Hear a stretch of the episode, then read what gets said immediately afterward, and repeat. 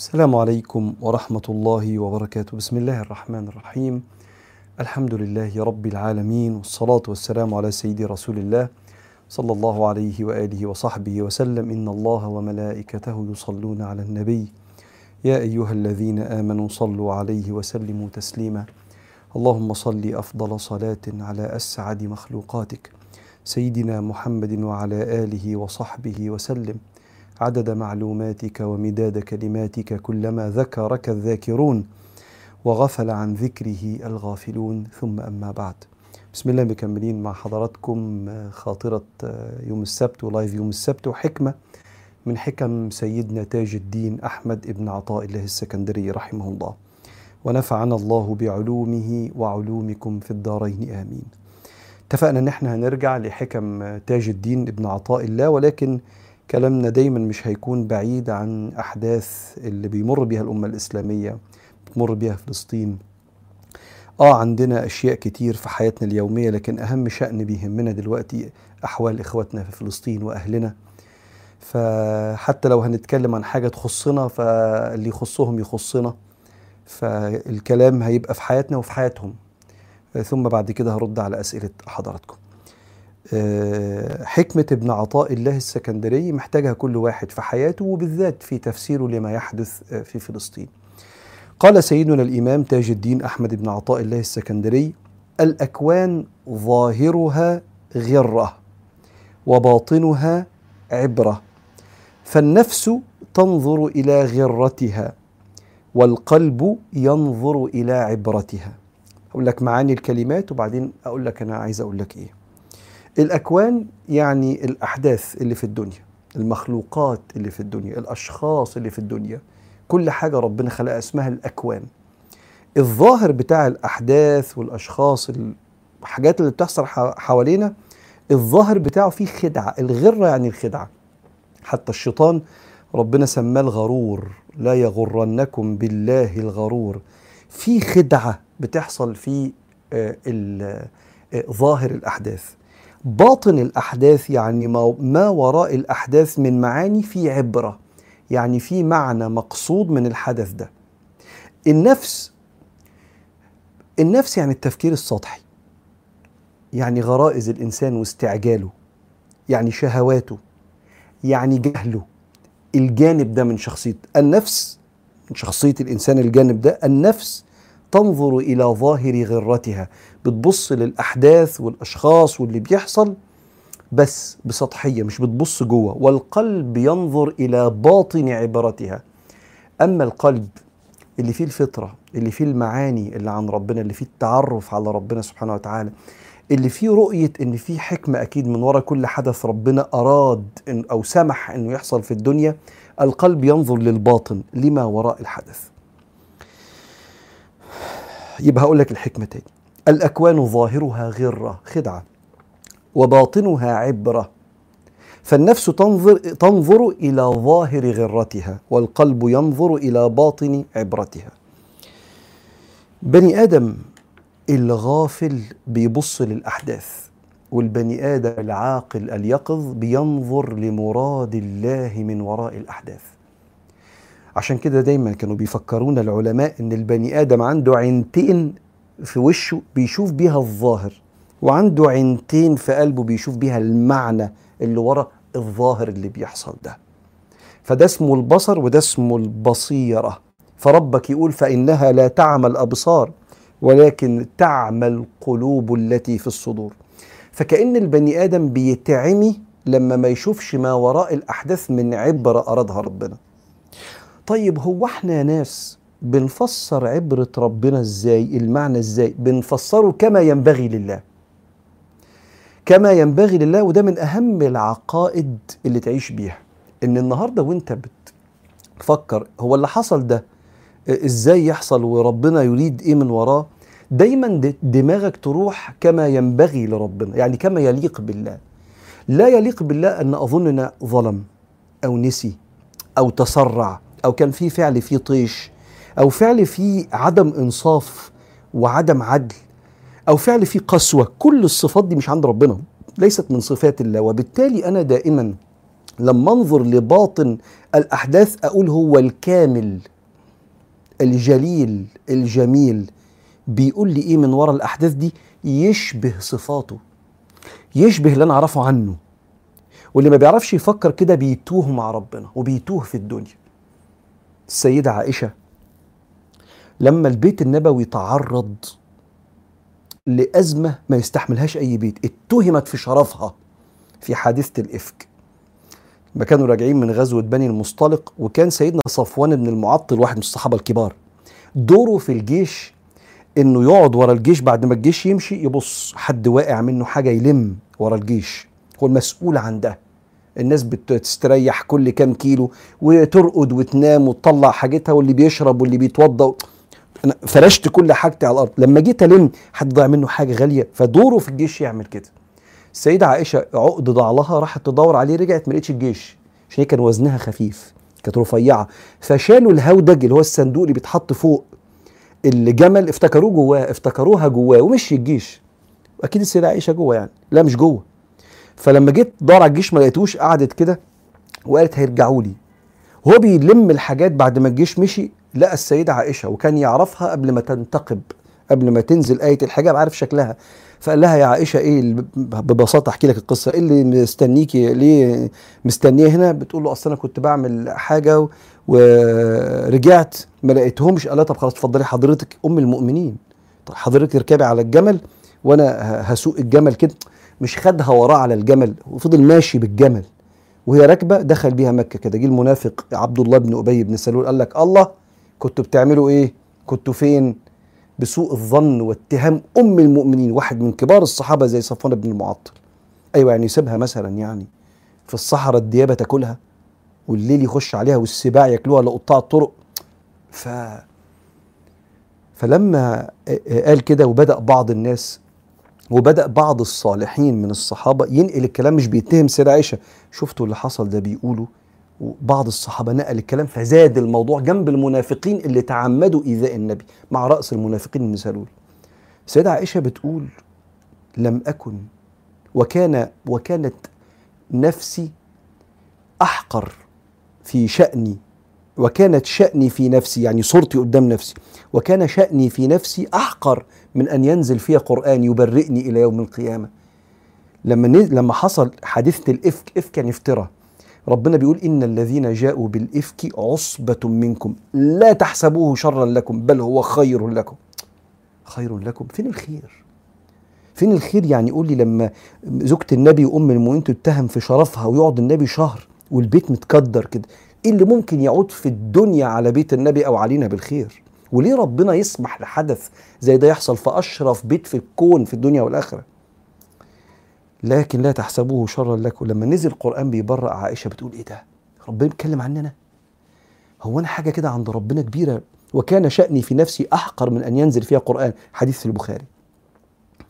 وحصل حاجات كتير حلوة قوي قوي من تمييز المنافقين عن الصحابة ومن تعليم الصحابة. محدش فيهم يتكلم بكلمة سلبية ما يعرفش أصلها ولا حتى كأنه شفت اللي حصل ده؟ بيقوله فينشر الموضوع.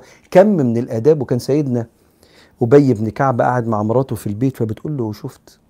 ده بيقولوا على عائشة إيه؟ قال لها أسألك سؤال أنت أفضل ولا عائشة؟ قالت له عائشة طبعا. لا أنا أفضل ولا صفوان بن المعطل. صفوان بن المعطل طبعا أفضل مني. فإذا كنت عائشة أنا ما اعملش الموضوع ده. وهم هم لا يمكن يعملوا كده. دي أم المؤمنين. نقاش بين واحد مراته في منتهى الشياكة. وبعدين ما قايل لها ما يكون لنا أن نتكلم بهذا. سبحانك هذا بهتان عظيم. ده افترى على بيت النبي. ونزل القرآن بنص كلام سيدنا أبي بن كعب. لما ربنا قال كده لولا إذ سمعتموه ظن المؤمنون والمؤمنات بأنفسهم خيرا. وقالوا هذا إفك مبين. وبعدين بعدها قالوا سبحانك ما يكون لنا أن نتكلم بهذا تموت الفكرة تموت في بيتنا طلعش بره بيتنا. هذا بهتان عظيم. نزل القرآن مصدق ليهم. وأحداث كتيرة جدا ورا حادثة الإفك ورا هزيمة أحد اللي حصلت ورا ورا حاجات كتير بتحصل في حياتك. هي ممكن تبقى مؤلمة بس ربنا بيقول لك منها حاجات كتير وبيحصل نمو. نمو في شخصياتنا وبترخص عندنا حاجات كانت غالية وبتغلى حاجات كانت رخيصة حاجات كتير قوي. فبقول بقى في الموضوع ده اوعى تستجيب لنفسك اللي كلها ضعف وجهل وشهوة ورغبة في الراحة وهي بتفسر الأحداث. الله في ربنا وبيحصل كده ليه؟ والعيال بتموت ليه؟ وإزاي ربنا يسمح ليهم يضربون كده وإحنا مؤمنين وهم مش مؤمنين؟ استنى استنى استنى ما تمشيش ورا نفسك دي. الأكوان ظاهرها غرة في خدعة وباطنها عبرة. فالنفس الجاهلة المتعجلة الغلبانة الضعيفة تنظر إلى ظاهر غرتها. بص كده للظاهر. قال والقلب ينظر إلى باطن عبرتها. أنت عارف لو انتفعت الأمة باللي بيحصل في فلسطين ده إن الباطن القلب بدأ يدور على الباطن على المعنى اللي ورا الحدث ده ففعلنا الفكرة دي فكرة إن أنا لما يحصل حاجة أقول يا رب. بدل ما أقول له ليه يا رب أقول له بتعلمنا يا رب. حابب تقول لنا يا رب. كيف ننتفع يا رب؟ وننصر إخواتنا إزاي يا رب؟ لو اتنقلنا النقلة دي من ليه يا رب لإيه يا رب بتعلمه لنا إحنا رحنا في حتة تانية كبيرة قوي مع ربنا. ففسر كل أحداث حياتك بالطريقة دي. يلا نجاوب على الأسئلة. أسئلتكم طبعا عظيمة كالعادة يعني. آه، أفنان بتقولي ممكن تتكلم عن كيفية الدعاء لوالدتي المتوفية وما هي الأعمال التي أستطيع القيام بها وهل يمكن لي أن أراها في المنام وعلى وهل علي شيء إذا كنت أبكي على أمي؟ رقم واحد كل حاجة بتوصل لل للميت من قراءة القرآن وكان الإمام الشافعي كما يروي لنا الإمام النووي في كتاب آه، رياض الصالحين قال وإن ختموا له القرآن كان حسنا. وجمهور الفقهاء على وصول آه، آه، ثواب القرآن زي ما المصريين يقول فتحة لفلان على عكس من يقول إن دي بدعة. طبعا ده مخالف لقول السلف. جمهور الفقهاء على إن هي بتصل آه، للميت. ونعمل له الختمة بتاع بتاعتنا ونتجمع ونقرأ قرآن ويسميها الفقهاء الإدارة. إحنا بندور القرآن علينا عشان لما نختم القرآن. وكان الإمام أحمد بن حنبل برضه يتكلم في المسألة دي في مسألة وهب حسنات وثواب القرآن. فبنقرأ القرآن بندعي للميت بالمغفرة وبرفعة الدرجات. بنصوم ليه كما ورد في الحديث دين الله أحق أن يقضى. لما بعض الصحابيات سألت ينفع صوم عن أمي ولا لأ؟ فقال لها صومي. نعمل لها عمرة وحج لو كنا عملنا قبل كده عمرة أو حج زي حديث البخاري. يعني أغلب الأعمال بتوصل. يمكن العمل اللي العلماء وقفوا فيه ما عندهمش دليل الصلاة إن أنا أصلي وأوهب صلاتي.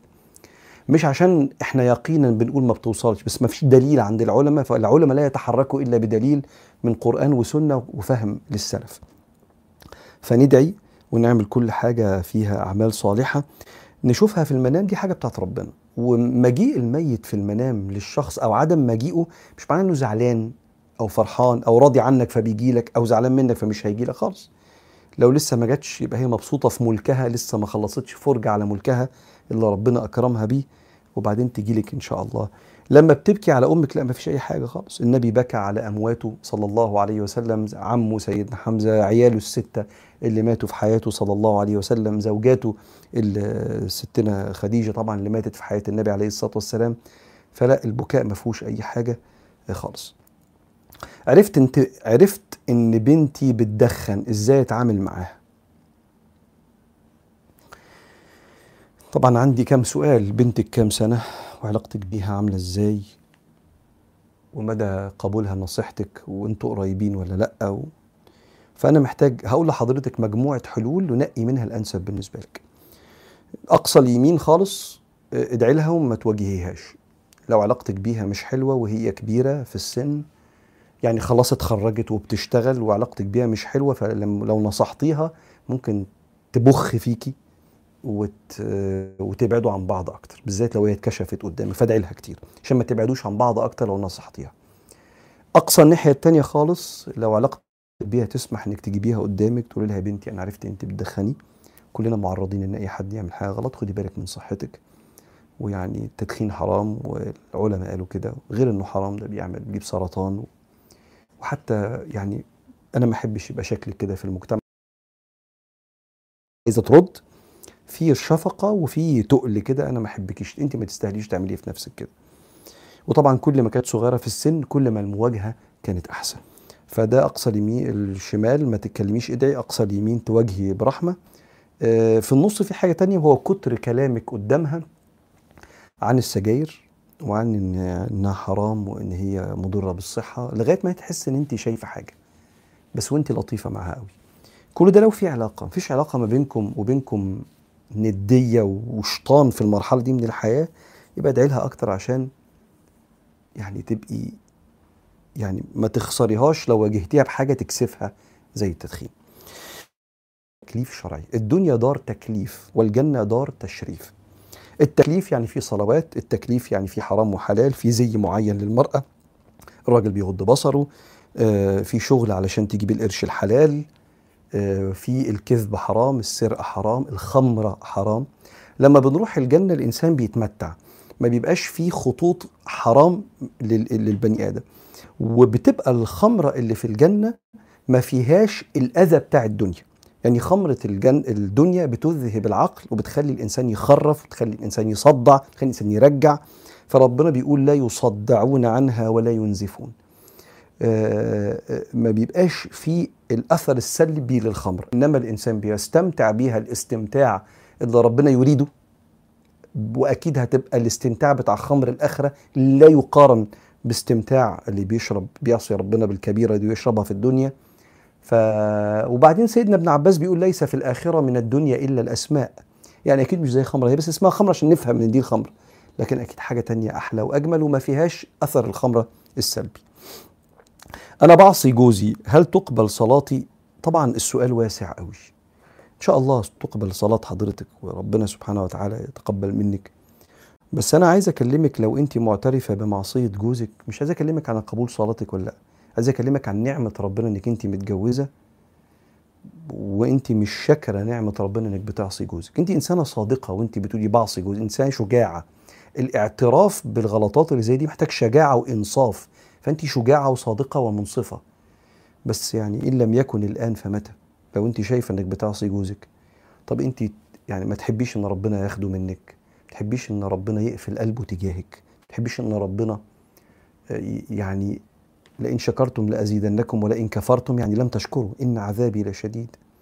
فلو عايز أوصي حضرتك بحاجة أوصيكي برحمته لأن الرجالة تعبانة جدا في الزمن ده. الرجاله رجالة بتشتغل وبتجيب قرش حلال تعبانة جدا في الزمن ده. وفي ستريس كبير جدا عشان المدارس والأقساط واللي نفسه يجيب بيت أحسن من بيته عشان يوسع على عياله. مش عايز يا ستي يجيب بيت لا عايز يكفي الشهر ويخلص الشهر من غير ما يمد إيده للغريب. ولو مد إيده بتبقى الدين مذلة هم بالليل ومذلة بالنهار. فاللي متجوزة راجل بي protect and provide بيحميها من مشاكل الحياة وبيوفر لها الحياة اللي على قد ما يقدر كريمة تخدمه. تخدمه وتكرمه لأن هو بيخدمها قوي بنتي بتقول لي إحنا دعينا كتير لفلسطين ومفيش حاجة بتحصل ممكن نشوف حاجة تانية نساعدهم بيها غير الدعاء؟ عايز أسمع رد حضرتك. لا. لا ده في حاجات كتير قوي بتحصل. اولا ربنا ينصرهم بالكيفية التي يريد وفي الوقت الذي يريد ويحفظ أرواحهم وده بيحصل وبينتصروا في أوقات كتيرة وبيصيبوا في العدو إصابات كتيرة بركة دعاء المسلمين. وربنا بينجي ناس منهم كتير قوي بركة دعاء المسلمين. ولو في منهم ناس ماتت شهداء بيسيبوا الدنيا اللي مليانة مرض ومليانة موت ومليانة وجع اللي بيروحوا شهداء مع سيدنا حمزة وسيدنا الحسين وسيدنا شهداء الشهداء الشهداء مصعب بن عمير في حتة يعني محدش فينا يحلم بيها أصلا في الآخر. فلا ده بركة دعاء الناس خيرات كتير بتحصل. إمتى هننتصر وتتمسح اليهود من على الأرض؟ حاجة بتاعت ربنا. إحنا علينا اللي يقدر يدعي يدعي واللي يقدر يتبرع واللي يقدر هناك آه، في بلدهم آه، بيحاربوا يعني كل واحد على قد استطاعته. هل صيغة الحمد دي صحيحة ولا ضعيفة؟ ممكن حضرتك تفهمنا الصح منها. الحمد لله الذي لا يحمد على مكروه سواه أو الحمد لله الذي يحمد على مكروه سواه. لا هو الأولانية. الحمد لله الذي لا يحمد على مكروه سواه. يعني ما فيش حد بيحمد على مكروه إلا الله. يعني لو أصابني مكروه من ربنا بقول الحمد لله. لأن المكروه ده في ظني أنا مكروه. لكن وراه خيرات كتيرة لأن رب الخير لا يأتي إلا بالخير. بيدك الخير إنك على كل شيء قدير. فبقول لا يحمد على مكروه يعني أنت لو ضربتني مش هقول لك شكرا إنك ضربتني. لكن لو حصل لي ضربة في أقداري فيا رب شكرا على كل شيء. أكيد فيها خير إن شاء الله. كده. فلا يحمد على مكروه إلا هو سبحانه وتعالى لأن المكروه من ربنا وراه خيرات. فدي المعنى السليم. هل المحرومين من الخلفة في الدنيا بيكون ليهم ولد في الجنة؟ ولاد. ولاد. ده ربنا بيقول على الناس اللي في الجنة العاديين ويطوف عليهم ولدان مخلدون بأكواب وأباريق وكأس من معين. يعني ده يعني دول ولدان ربنا خلقهم في الجنة يسعدوا ويفرحوا الناس ويخدموهم. من خلق الجنة مش عيال ربنا خلقهم في الجنة عشان يخدموا حضراتكم. يا رب إن شاء الله معاك كلنا مع بعض. طب واللي ما عندوش؟ ما هو اللي ما عندوش ده اللي ما دقش أي حاجة في الدنيا هيدوق أضعافها في الجنة. فاللي ما اتجوزتش واللي ما اتجوزش واللي ما كانش غني واللي واللي كان عنده إصابة واللي كان عنده شيء خلاه من أصحاب الهمم واللي ما خلفش كل ده في الجنة ده ده في دلع كبير قوي مستنينا من عند ربنا سبحانه وتعالى. ممكن حضرتك تتكلم عن الزوج البخيل اللي بيفضل أهله على زوجته؟ والله البخيل بعيد عن الله بعيد عن الناس قريب من النار. والكريم قريب من الله قريب من الناس قريب من الجنة. ف البخل المعنوي أو المادي هو تقصير في الحقوق والمقصر في الحقوق يوم القيامة سيحاسب حساب شديد. وقد يسلب النعمة في الدنيا لحرمانه حقوق الناس. إن الله اختص أقواما بالنعم يقرهم فيها ما بذلوها فإذا هم منعوها أخذها منهم فجعلها في أيدي أقوام آخرين كما في الحديث الشريف. فربنا ينجينا والبخيل يعاقب بناس بخلة في حياته بيلاقيهم. اللي بيوسع على عياله ربنا بيوسع عليه واللي بيضيق على عياله العيال يعني هو المسؤول عنهم. مراته وولاده مش عيال يعني بيبيز أو أطفال يعول يعني مسؤول. فاللي بيوسع على أهل بيته ربنا بيوسع عليه واللي بيضيق على أهل بيته بيشوف ضيق في حياته. والجزاء من جنس العمل زي ما بيقولوا. لو حد أذاني وتمنيت له الشر يبقى حرام عليا وحرام عليكي نفسك اللي بتتربى على تمني الشر. مش حرام عليكي تمني الشر ليه؟ لأن ال- النفوس سعة كل واحد عنده سعة في حياته. في حد أذاك أذية أوسع وأكبر بكتير من قدرة تحمله؟ يا رب عليك به انتقم منه يا رب. ده مش حرام إن حد يدعي على حد ظلمه. ودعوة المظلوم لا ترد. يبقى في حاجة اسمها دعوة مظلوم. بس تمني الشر جوه القلب لإنسان أذاني بنحتاج نموف اون زي ما بيقولوا نتحرك. عشان مش أفضل دايما عايش وأنا جوايا مرارة تمني الشر. حصل له شر شمت فيه. ما حصلوش شر وربنا كبره في الدنيا ازعل من ربنا. يعني أنا ده أذاني وظلمني وحضرتك موسع عليه. فين بقى العدل يا رب؟ يطلع بقى كلام ما يطلعش في حق الكبير الملك الرحيم. فعايزين نتخطى على رأي ناس طيب لك ربنا يبعده ويسعده. شوف الجمال عامل ربنا يبعده ويسعد خلاص. لا مش قادر أقول يسعده دي. خلاص ربنا يبعده. ربنا يبعده. أنا بقول لحضرتك عشان نفسك. مش عشان هو لو حضرتك دعيتي على حد ظلمك هنعمل إيه طيب؟ ما مش مش قادرة غير كده وربنا سمح بكده. وأحلى كلمة تتقال بهدوء حسبي الله ونعم الوكيل. يعني يا رب انت كفيني وأنت وكيلي في استرداد حقي. والله أعلم. أه أنا بصلي وأنا قاعد أحمد بيسألني. وبكسل أصلي وأنا واقف. هل ده حرام؟ وهل صلاتي مقبولة؟ ما تبطلش صلاة. ايا كان إجابتي ما تبطلش. الوقوف للقادر ركن يا أبو حميد تبطل بدونه الصلاة. الوقوف الله أكبر. الجلوس في السنة حتى لو قادر أقدر أقعد في السنة وآخد نصف الأجر كما في الحديث. يعني أنا قادر أقف ما ينفعش أصلي الظهر قاعد. لكن ممكن أصلي سنة الظهر قاعد وآخد نص الثواب حتى لو قادر أقف. لكن الفريضة تبطل الصلاة لو أنا صليت وأنا قاعد وأنا عندي قدرة أقف. فعايز أقول لك يا أحمد ده مش كسل.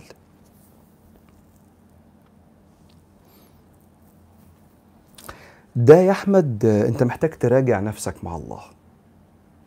فتراجع من هو الله بالنسبة لك. أنت بتصلي ربنا يتقبل منك. بس إحنا رجالة يا أبو حميد.